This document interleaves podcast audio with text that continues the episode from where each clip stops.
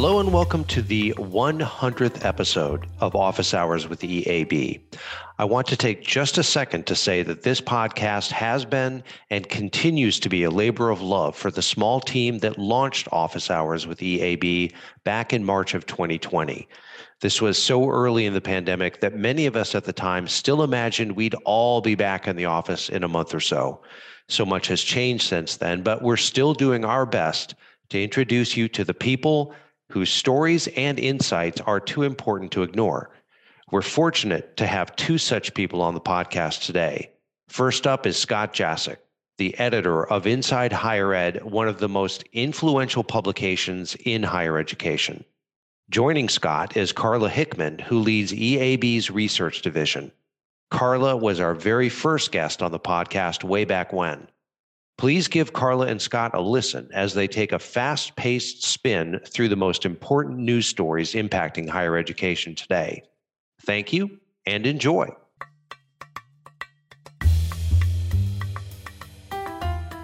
Welcome, everyone. This is Office Hours with EAB. I'm Carla Hickman, Vice President of Research here, and I am delighted to have all of you on the line today for our 100th episode. I can hardly believe it. If you've been listening since the beginning, you might recall my voice from episode number one. So I guess this is the new way we're dating ourselves uh, by how many episodes of the podcast we've recorded. Today, I am joined by a man who likely needs no introduction when it comes to our higher education listeners, but it only seems polite to introduce him anyway. So I will do so. I am joined today by Scott Jaschik, the editor of Inside Higher Ed. Scott, thanks so much for being here with us today. Thank you. It's great to be here and uh, honored that it's the 100th uh, show. Absolutely. Couldn't think of a better topic for our 100th episode than running down a list of the stories that all higher education needs to be paying attention to uh, and learning about. And Scott, you've become known a bit in the industry for this notion of a top 10 list. Tell us a little bit about where this started. So the list started as a meet at a meeting of the Education Writers Association, uh, which uh, is basically journalists covering education. And they asked me, what are the top 10 issues? And it's more than 10 years old, but I keep updating it. And then uh, a few years ago, many other groups started to ask me to give the list. So now I give it all the time, but it's always updated and always current, I hope. Uh, and uh, that's that's the story of the list. Well, I'm looking forward to hearing what's made the top 10. I imagine it's difficult to narrow it down given how much is going on these days. Yes, it certainly is. And and don't be offended if your pet issue isn't on the list. Uh, but but these are just 10 issues that I think are do, do deserve attention. So should we think of them as in a, any kind of prioritized order, or do you want to just kick us off with what's at the top? Um, they're not really in order because some of the lists, some of the items on the list affect certain types of colleges more than others. So, uh, you know, you're depending on whether, whether you're at a community college or a research university, you may find uh, one of the items or another not relevant. But i am going to close with one that is for everyone. Perfect. Well, let's get started. Where should we begin? Sure. So, the first item I think is that community colleges are in big trouble here. I'm not saying they're not doing a good job, they have great programs and truly help their communities. Um, but community college enrollment has dropped 15% over two years. That is an amazing figure. And community colleges depend on enrollment not just because they like to educate students, but enrollment dictates their state appropriations and their local appropriations if they get local appropriations. So this is going to have a major impact on them. We are already hearing that some community colleges are having to do layoffs, uh, and and that and there'll probably be more.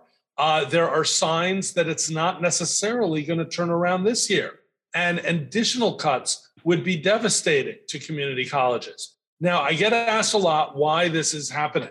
Um, obviously, people point to the pandemic, but it's funny. At the beginning of the pandemic, many people thought it was going to be good for community colleges mm-hmm. because people were saying, "Well, I want to be educated near home." So it made sense. But the reality is that community colleges have been hurt by two things during the pandemic. One is the need for jobs. A lot of community college students, given a choice between their job or their academics, are going to go for their job. And I can't blame them if they are the source of food, putting food on the table. Uh, that, this is their job. You know, this is what they are about. The other reason is that many, much of the online education provided uh, during the start of the pandemic was terrible for these students. Not because community college students aren't smart enough to work online, but they are less likely than four year college students to have a quiet room where they can go and truly focus on their studies. Uh, that, that's why many community colleges took to uh, adding their Wi Fi to their parking lots. Mm-hmm. So, so students would drive there and work in their cars at night. Now, that's a great story about the uh, resilience and determination of those students, but that is not the way to study. So, all of this added up to the pandemic just really being terrible for community colleges. It also, I think, Scott, speaks to the fact that for the community colleges as well, you have to think about the total cost of attendance even more so than we do in four year. So even if we were providing some grant aid that might have supported those financial needs of students, there were a lot of other pressures, including mental yes. health issues that were impacting their ability to stay enrolled. Absolutely. So um, now I'll go on to my next issue, which is calculus. Should calculus count to, for admissions decisions? And this may sort of seem an odd issue um, because calculus, uh, many people, and I know when I was in high school ages ago, um, it, I took calculus in high school and I viewed it as helping me get into college. Mm-hmm. And um, many students just believe that taking calculus will help them. But here's the dirty secret calculus isn't actually required to get into college. Very few colleges actually require it or expect it. Um, if you're going to go to MIT, if you're going to be an engineer, if you're going to be a physics major, by all means, take calculus as soon as you can, get a good teacher. That's a great thing. But the, that is an extreme minority of students. Um, most students will never use it again. Uh, and I again count myself. Calculus was the end of my math career. You're not taking um, derivatives on the daily, Scott. no, no, I'm not. And the thing is, this is not anti math because I wish I had taken AP statistics, uh, would have helped me much more.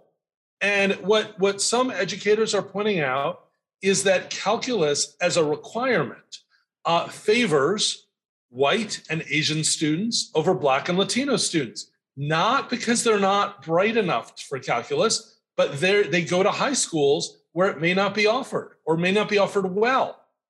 So it also this is also an equity issue. And recently, there a group produced a report on this, and NACAC, the Admissions Association, endorsed the report. And I think it's a, it's it's not going to be overnight change, but people are starting to talk about it and to think about it is calculus really something people should take? My understanding, Scott, is actually math and science educators uh, have also come out and said, to your point earlier, depending on your major of study, your career aspirations, it could be more or less beneficial. But actually, most Americans could use a heavier dose of statistics to yes. prepare them for the college level coursework they'll pursue. Yes, I mean that's a, that that was the amazing thing when I was writing about this was I called calling math educators and expected them to be upset, they like the idea of de emphasizing calculus for most students. They still want some to take calculus, but they want to move it into an optional area, not uh, something that's required for everyone. Well, it's interesting to make the connection to the equity issues because we know that many students across the country, their curriculum is set and they don't have the option for dual enrollment, for AP, or for other advanced coursework. So even though no university, as you said, was necessarily requiring it. It was sending a signal. It was one of those signals people were interpreting and might not have applied to a school simply based on that fact. Absolutely. And, and you know, those signals are so important in college admissions, so important in preparing students to be good candidates. Uh, I can't say enough about, about that issue. So, issue three testing standardized testing in admissions is really under attack and they're winning. most colleges, most four year colleges, I'm not talking about community colleges here because they haven't typically required uh, the ACT or the SAT. Most four year colleges this year and last year and the year before are not requiring the SAT or ACT for admissions. This is huge. This is a dramatic change in college admissions in a very short time frame and it's really changing a lot of colleges the way they act. Now, there are two ways to do this. You can become test optional, which means students choose whether or not to submit their test scores, or you can go test blind. And I, I want to say, I'm sorry to, to use that term because some people don't like the blind part, but I'm talking about where you won't even look at an SAT or ACT score if it comes your way. Now, what's really significant here is that Cal State just last month changed their system to go test blind following the University of California the year before. This means that for students in California, our largest state, if they are applying only to public colleges, there's no reason to take the SAT or ACT. Now, certainly some students are applying both to California colleges and other colleges, and they may want to. But this could be, and I say could because it hasn't happened yet, the kind of event that really shakes up college admissions. Now, on the other side, MIT announced that they are, go, are going back to the SAT and ACT and they're going to require require it. But MIT truly is unique, or not unique, but is rare in American higher education. You know, everyone has to take calculus. And so it makes, you know, what makes sense for MIT may not make sense for most other colleges. Uh, so that's the world of testing has really uh, turned upside down in two years. I remember it's been five, six, seven years ago, we'd have enrollment leaders come ask us, about the handful of colleges that were progressive here and went test optional long ago. Will this become a trend? No one could have predicted how the pandemic yeah. was going to reshape that. It does, Scott. I, it feels like the calculus issue and the testing issue are closely connected, though, in how we're sending signals to students about what is valuable and what types of institutions they can and should be looking at. So I hope the industry thinks about the equity dimensions of the differences here. Yeah, and there, I mean, in addition to the California institutions, among private institutions, you've got the entire Ivy League being test optional at least for the next year, some longer. You know, you have very good colleges being test optional. Now, test optional college shouldn't really look that carefully at an SAT or ACT score.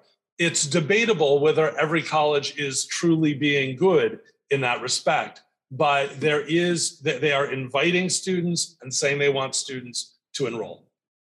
Well, I suppose one positive to this is you start to see a shift of power back to students to craft a holistic application that they think best reflects who they are, their experiences, and what they want to pursue. So I'll take an optimistic route today and say if you think that test is going to help round out your application, more institutions are giving you choice. Certainly. And you know, during the pandemic, many students couldn't take the SAT or ACT because they they they, they tried to and they were turned away uh, as various testing centers were closed. That's now over. Uh, and many students are taking the test anyway and then seeing what their scores are like and deciding whether to submit them. Scott, I know we have so many more to cover, but I'm curious do you think the testing conversation will extend into graduate and professional admissions anytime soon? Absolutely. It already is. Many colleges are dropping the GRE as a requirement. Other colleges are taking the GRE instead of the LSAT or the MCAT. So it goes both ways. But absolutely, this extends to graduate and professional education. Issue four letters of recommendation. You might think, well, letters of recommendation, that is great for students because you know you you've got to have some something to to draw on whether you should admit a student. And you're dropping the test scores you may drop calculus whatever. But think about how letters of recommendation work. You rely on counselors. There are only four states in the country hawaii new hampshire vermont and wyoming that have a count a student to counselor ratio of less than 250 to 1. Then you have 13 states with a student to, to counselor ratio of more than 500 to 1. Uh, and that includes larger states like California, Michigan, Minnesota, Illinois. And in any one of those states, there are more students than all of the low, uh, you know, the, the smaller states. And this is a real problem because you cannot expect a counselor to spend the same amount of time in a larger state than a smaller state. It just doesn't happen. So people are asking, can we do without letters of recommendation? Now, um, that movement among uh, competitive colleges and universities is just getting started, but um, one competitive college, UCLA, does not accept letters of recommendation. There, there could be more. We'll see how this plays out. Yeah, again, all of these admissions issues to me speak to equity and you've cited large ratios. They they're even larger than the advisor ratios we see sometimes in higher ed. And yet there are plenty of colleges that EAB works with who are K-12 practice where there are no counselors or there is yes. one counselor for an entire school. So and, it's important to say I am not complaining about counselors. No. People exist are working very hard but they just can't keep up with the number of applicants they have. Well, and I'd imagine the more affluent students who have better resources and connections, they're getting letters of recommendation from people well outside of school. Um, yes. There are lots of other issues here that have an equity dimension that I imagine higher ed is thinking through. Absolutely.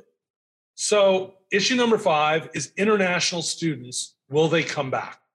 And this is hugely important to American colleges and universities for two reasons.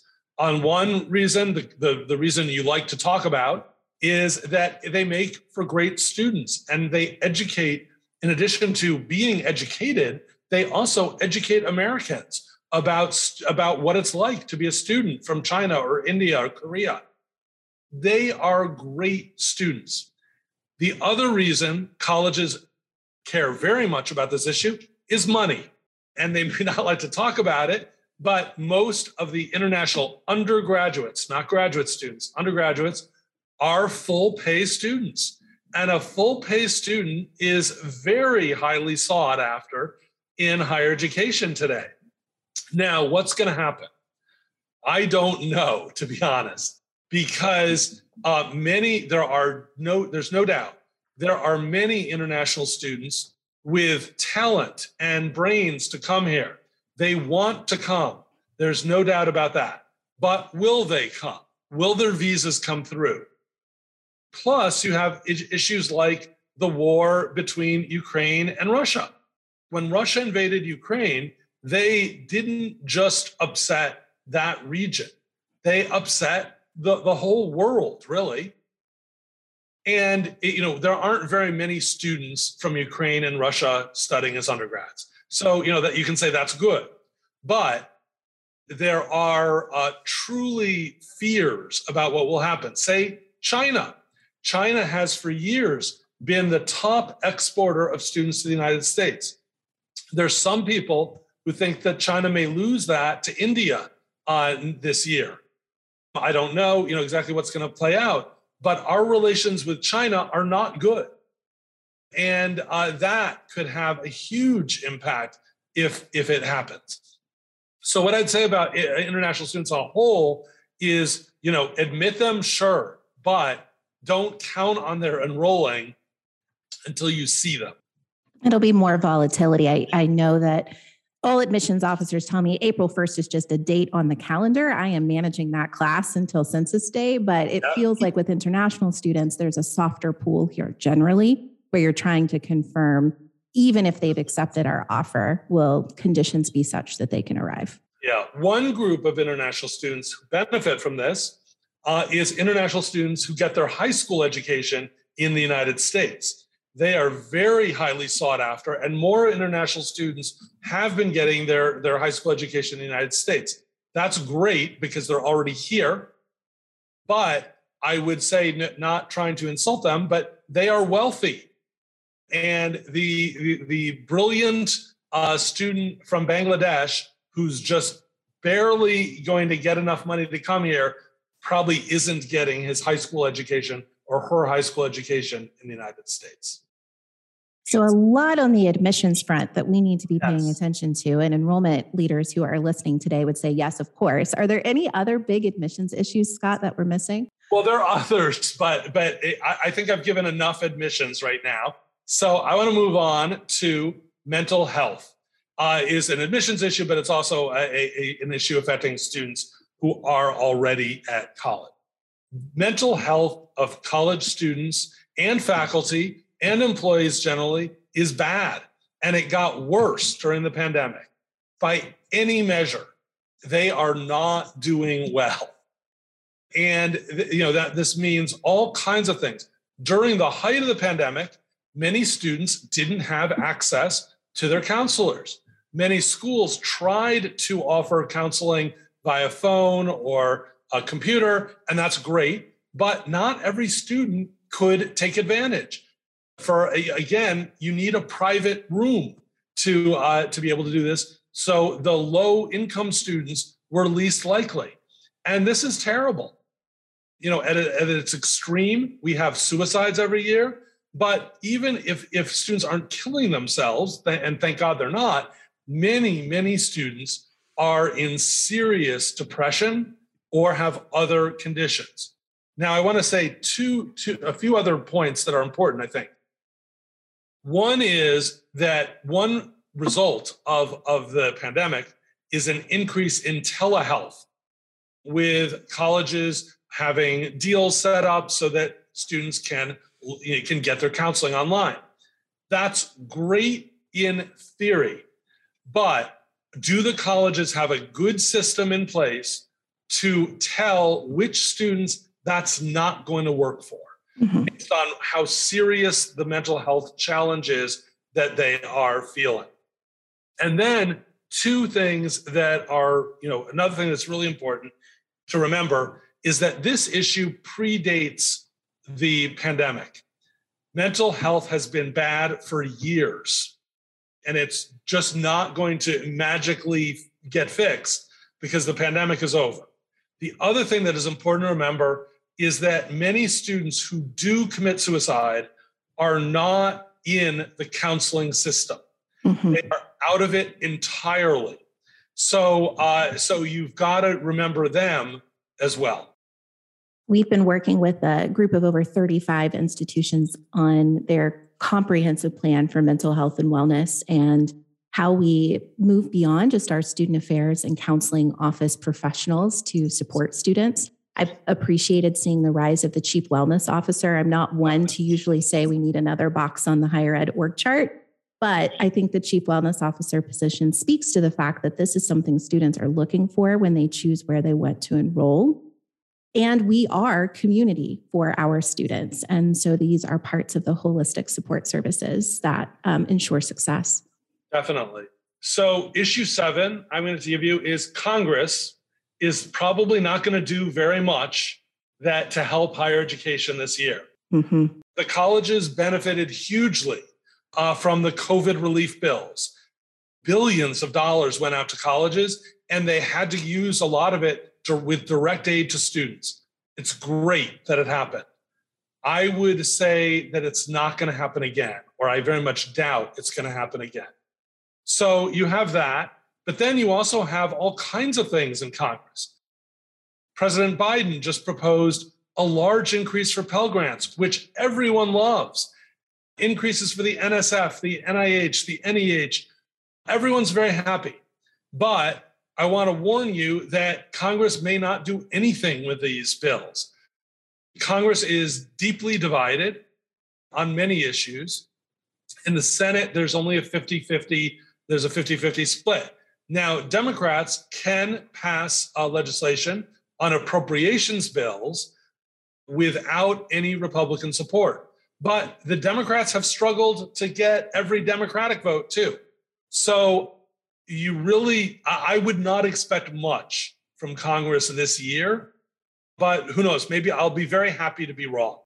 Yeah, it'll be interesting. I know within the party, there has been a push for executive action here because they do think Congress may be at a gridlock and that their own members may not be reliable. But that is not to date how President Biden has decided to govern. Yes. So we'll see. Issue eight colleges closing. A college in Illinois, Lincoln College, just announced it is going to close down on May 13th. And, it, you know, Lincoln College is a small college that had about a thousand students. They were a victim of a cyber attack. And so they lost a lot of their admission strategy for the year. But also, COVID really hurt them. And they're the kind of college that is very vulnerable. They are a small college, under a thousand enrollment. They are in a rural area. These colleges are doing great work. They're not, uh, don't get me wrong, I'm not saying they're bad colleges, but these are colleges that are not doing well financially. Now, why did they close now? And why do I expect to see more colleges closing? Is that this is the end of the year, the academic year, and the end of a semester. That's when most colleges will close because it is too late, frankly, for students to up and leave and go to another college this semester at least. Uh, you know, and, and the college needs to keep them to keep paying the bills until May 13th in this case. I suspect there will be other small colleges that will close. This is very sad for colleges that are closing.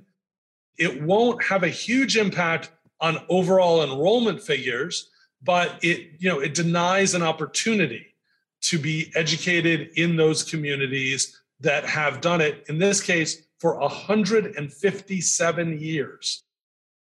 You know, when think about what a college has gone through in 157 years, and they can't keep it together now. It is connected. I, it almost makes me think of our community college conversation about how critical some of these institutions are to their local community and how we think about their funding sources in order to continue to provide that option. So we don't wind up in a situation where there isn't a two year or four year option within driving distance for students yeah. who go. And, and that could happen, not in Illinois, in, in Illinois where, where uh, Lincoln College is, but in other states, it, it is a real, real thing that can happen. I actually think, too, it's a good point that you make there about it being in Illinois, because often people look at that demographic map of the United States that we've all been studying for, for some time and say, well, not here, we'll be all right. And actually, um, it is about more than just demographics. Yes. And, and to take Illinois, I mean, this is not a college in Chicago. And in Illinois, you've got big differences between Chicago and the downstate population which is more like the states around it than they are like Chicago. So, um, you know, Illinois cares about downstate and they, they need to. Issue nine is race and affirmative action. I think race relations on college campuses are terrible, to be honest. They, they, you know, they are better and worse on a given day, a given week. But periodically, there are surveys of Black and Latinx students and Asian students. They do not think that there is a good experience for them at those colleges, at most colleges. That's not to say they don't want to go there. It's not to say, you know, they're upset to get in or they wouldn't advise a friend or family member to attend, but they are not happy. They have to interact with students and faculty members who do not, in general, care about them. And, and this is just a really unhealthy situation. Add to it the affirmative action case. Uh, the Supreme Court in October will be considering the affirmative action plans of Harvard and the University of North Carolina at Chapel Hill. Those are crucial to preserve affirmative action in the United States. And many people would say, well, my my college is nothing like Harvard. And you might be right, but if Harvard loses this case, it will affect financial aid too. And lots of colleges, including many colleges that are not really competitive in admissions, will be affected. So I think this is really huge for American higher education. And most presidents, I think right now, are sort of taking, well, it'll end up okay. I'm not sure it's going to end up okay, in particular, because the new Supreme Court justice, if she is confirmed, is not going to hear the case. That's um, right. She's already said she'd recuse herself. Yeah. And so that leaves two votes for affirmative action. Now, could other votes be swayed? Perhaps, but there are only two votes. That's not a good situation. And the questions before the court is really one deference to a university, a college, an institution to be able to shape their own class, um, to have that judgment that they can apply. And also that diversity has educational benefit and that that educational benefit outweighs other factors. And that has been really at the heart of 40 years of case law and precedent. I heard someone say it'd be fairly radical actually for the court to throw out 40 years of precedent, but indeed they might choose to do so. I mean, they've thrown out 40 years on other issues. I think this court is quite likely to. And um, you know, for colleges, it's very hard to talk about the options. How would you preserve some diversity? But if they don't talk about it now, look what happened to Berkeley and Michigan when those states banned them from using affirmative action they went way down in Black and Latinx enrollment. And while their Latino enrollments have gone up, particularly at Berkeley, they are still not equal to their share of the high school population. And it's also the signal again, we're talking about signals so often here, but does a Black student, a Latinx student who's considering higher education feel wanted, welcomed, appreciated, and valued? And what is the larger signal that it sends to them that a core part of their identity and lived experience has to be erased from that yeah. review? And it goes to the broader issue you just said about what kind of environment they find themselves in once they do yeah. choose to enroll. So, all connected there. And I, I worry that some of the state houses and state legislatures are making it difficult for our public institutions to even have a conversation about these topics. Absolutely. And so my last issue, and uh, I haven't given you a lot of like fun issues, so I, am sorry uh, about that. But my last issue is geography, and I don't mean studying geography. I mean the geography of where your college is located. It has never been more important since uh, desegregation, at least. Where you live depends on, you know, it dictates what your college's policies are. Now, in some cases, this was dictated by their state legislatures and governors. In other states, it wasn't, but a private college can't dictate COVID policies in their local community.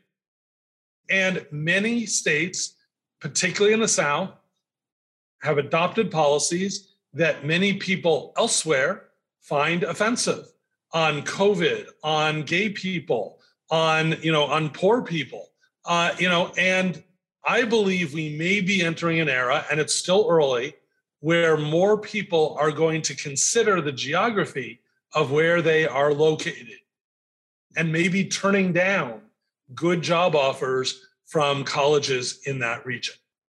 It is interesting to think about how that connects with colleges trying to determine what their hybrid policies will be. So, this isn't just about student recruitment, it's about their ability to recruit faculty and staff staff often being from the local area, faculty a bit more mobile. But actually, in this new hybrid environment, if you do not have out there, listeners, a good policy on which positions you'll consider for remote status, this might be another reason to get to work. Absolutely. So those are my 10 issues. Uh, and, you know, this has been a lot of fun. Uh, do, do you have any other questions, Carla? No, I will just say I I was looking through the list as well, and I think our big summary is one. It is all about equity. I actually think there's an equity thread that is running through your entire top ten list. But to me, also, Scott, there's a call to action here.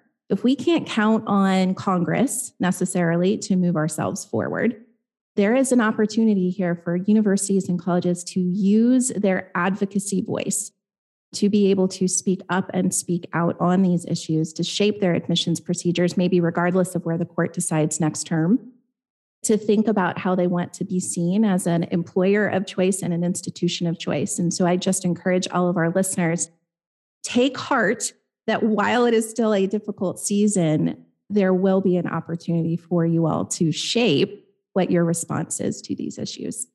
That makes a lot of sense. Thank you very much for the invitation. And thank you to all who are listening. Thank you, Scott. And thank you all out there. Uh, we'll see you for episode 101 next time.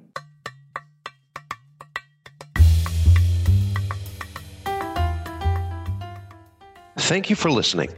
Please join us next week when we're incredibly fortunate to have as our guest the Undersecretary of Education, Mr. James Kvaal. Until then, thank you for your time.